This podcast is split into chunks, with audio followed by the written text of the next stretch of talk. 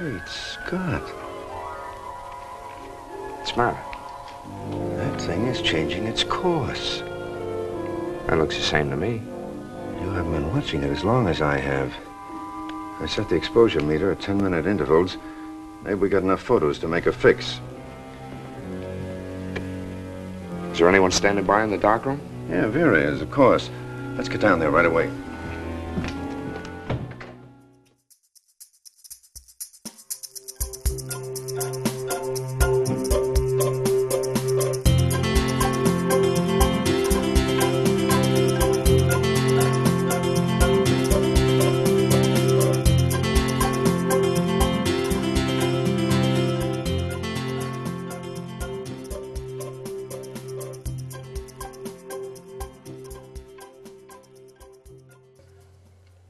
Hello, once again. This is Mike Mesgleski. And I'm Mike Haber, and welcome to the 26th episode of the Jim Church School of Digital Underwater Photography Podcasts. 26 podcasts since March. Man, that's half a year's worth of us jabbering away, and you're still listening, and we appreciate that. Sooner or later, though, we're going to all figure this stuff out. Then we're going to be listening to podcasts about begonias or yard sales or something equally important. But in the meantime, we're going to toss another photo related gem at you. This topic pertains to every digital underwater shooter, whether you use a point and shoot camera or a digital SLR. Every one of those digital boxes has an LCD screen that allows us to view our images. Today, we're going to talk about that.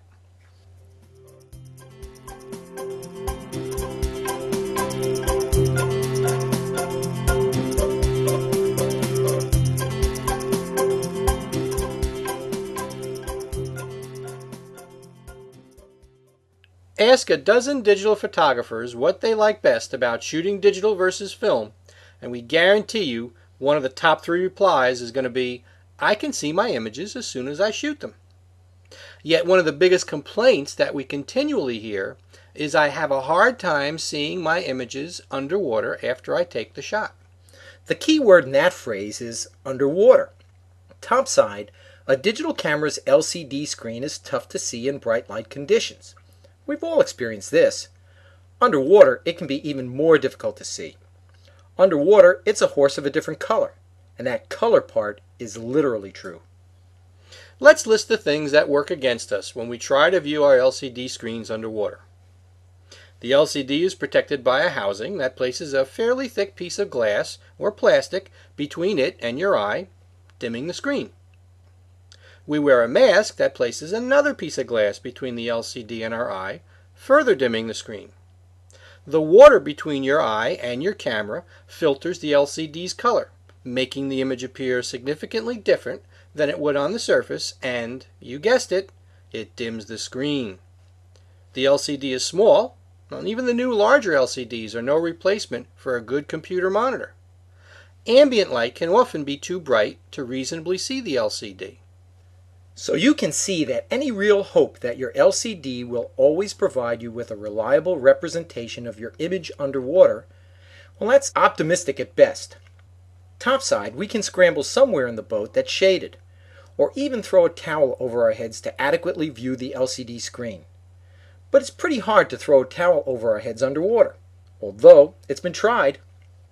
So, what can we do? We've got to make the best of the situation.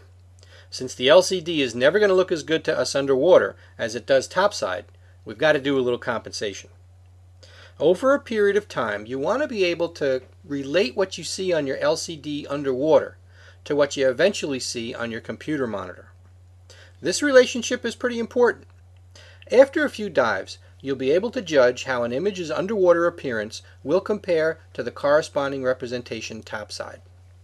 For me and my Canon 20D, I know that an image that appears slightly overexposed underwater will appear properly exposed on my laptop or on the camera's LCD screen topside. Conversely, if the image looks great underwater, I know that the image will appear slightly underexposed topside. You may ask, why not adjust your LCD screen so it'll better reflect what you see topside? It's true that many digital cameras are capable of having the LCD brightness adjusted, but unless you use your camera exclusively underwater, you'll find yourself switching the LCD back and forth between a topside and an underwater value. And that could get confusing and result in some bad exposures when your camera is used on the surface and the LCD is set for underwater brightness. It's better to just develop a feel for what your underwater LCD screen represents on your topside computer monitor. Master that and you'll be fine. As far as those sunny bright conditions, well, what is, is. Regardless of the difficulty, especially due to the bright viewing conditions, we strongly suggest that you pay attention to your LCD screen in the water, if only to check whether your strobe's light is even reaching your subject. Underwater, I try to look for a spot that will provide me with a little shade. If I'm on a wall, I look for an overhang or a ledge under which I can view the LCD screen. Out in the flats, sometimes the only shade is under the boat itself. While we want you to check your camera's LCD screen, you don't have to analyze every single image immediately after the shot is taken. Moving away from your shooting position in order to judge your progress is an acceptable option. After checking a few frames and confirming that you're on the right track, move back into position and keep on shooting.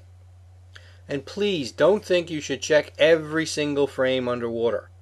If you develop that bad habit, you'll wind up cutting your available shooting time in half, and you might miss a once in a lifetime shot. Use the LCD to check your lighting and composition at first, then stay in the shooting mode, checking the image only occasionally. Most digital cameras provide several options for viewing your image or image data on the LCD screen. One is usually the image all by itself. Another is the image with some shooting data superimposed on top of it. Another is a smaller image displayed with a corresponding small histogram. And finally, you may just get a large histogram all by itself. A histogram is a graphic representation of the tonal values of the image that you just shot based on your camera's dynamic range. Every digital camera has its own specific dynamic range, or the range from shadow to highlight within which a digital sensor can hold detail.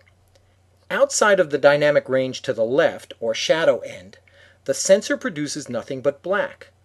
Outside of the dynamic range to the right, or the highlight end, it produces white. The histogram illustrates where your image fits within the camera's dynamic range. Many photographers strongly advocate the use of histograms to judge images as they're shot. In fact, for certain types of photography, landscape for instance, some photographers never review their images for exposure. They rely solely on the histogram. In a few weeks from now, we'll dedicate an entire podcast to the subject of histograms. For now, suffice it to say that the histogram's value to underwater photographers is greater topside during the image editing process than it is during the dive. At least that's our opinion. While the in camera histogram can be an invaluable tool to countless photographers, most of them shoot in a completely different environment than underwater, with altogether different subjects. For the most part, underwater images do not produce what would be described as normal or bell-shaped histograms.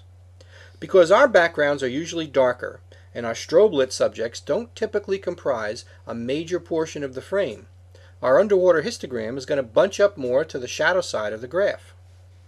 If your photography interests found you shooting scenics on the snow covered slopes of the Rockies, your typical histogram would likely be bunched up more to the highlight side of the graph. A histogram is simply reflective of the scene that you're trying to capture. As underwater photographers, we encounter additional obstacles to effectively use the histogram while shooting, not the least of which is time. Since our dive time is limited, we find that it's more efficient to evaluate the image rather than the histogram. Let's face it, the process of quickly evaluating a histogram is somewhat simpler when you're not enveloped in water. Also, our ability to see that graph is more difficult while diving, especially if you choose the view that includes both the image as well as the histogram. We recommend that you choose the image only view and work with that. The LCD is both a blessing and a curse. It's a blessing because it gives us the ability to judge our work on the spot. If we're messing up, we can fix it right then and there. How great is that? However, the curse part is that the LCD is difficult to see at times and does not accurately represent what we'll see on the surface. The good news is that the LCD is consistently inaccurate underwater. By that we mean that it'll deliver an incorrect view the same way all the time. So by determining a relationship between what we see underwater and what we ultimately view on our computer screens, we can use the camera's LCD screen to very effectively analyze our images on the spot. It just takes a little bit of time and effort, and the results will be well worth it.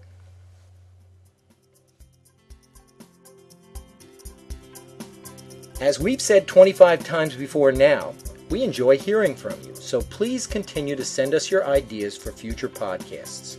You can do this by emailing us at podcast at jimchurchphoto.com. Remember that you can get to the archive of all of our previous podcasts on the website by clicking on the podcast tab at the top of the homepage, www.jimchurchphoto.com. Until next week, this is Mike Haber and Mike Mesgleski wishing you safe diving and great photos. We'll see you on the next podcast.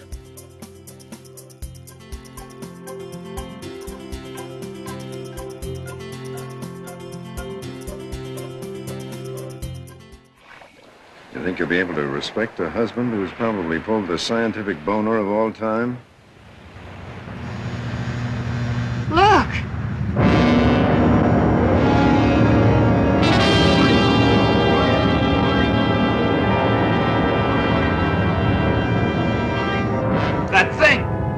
The size of it! Mira nomás. I knew it.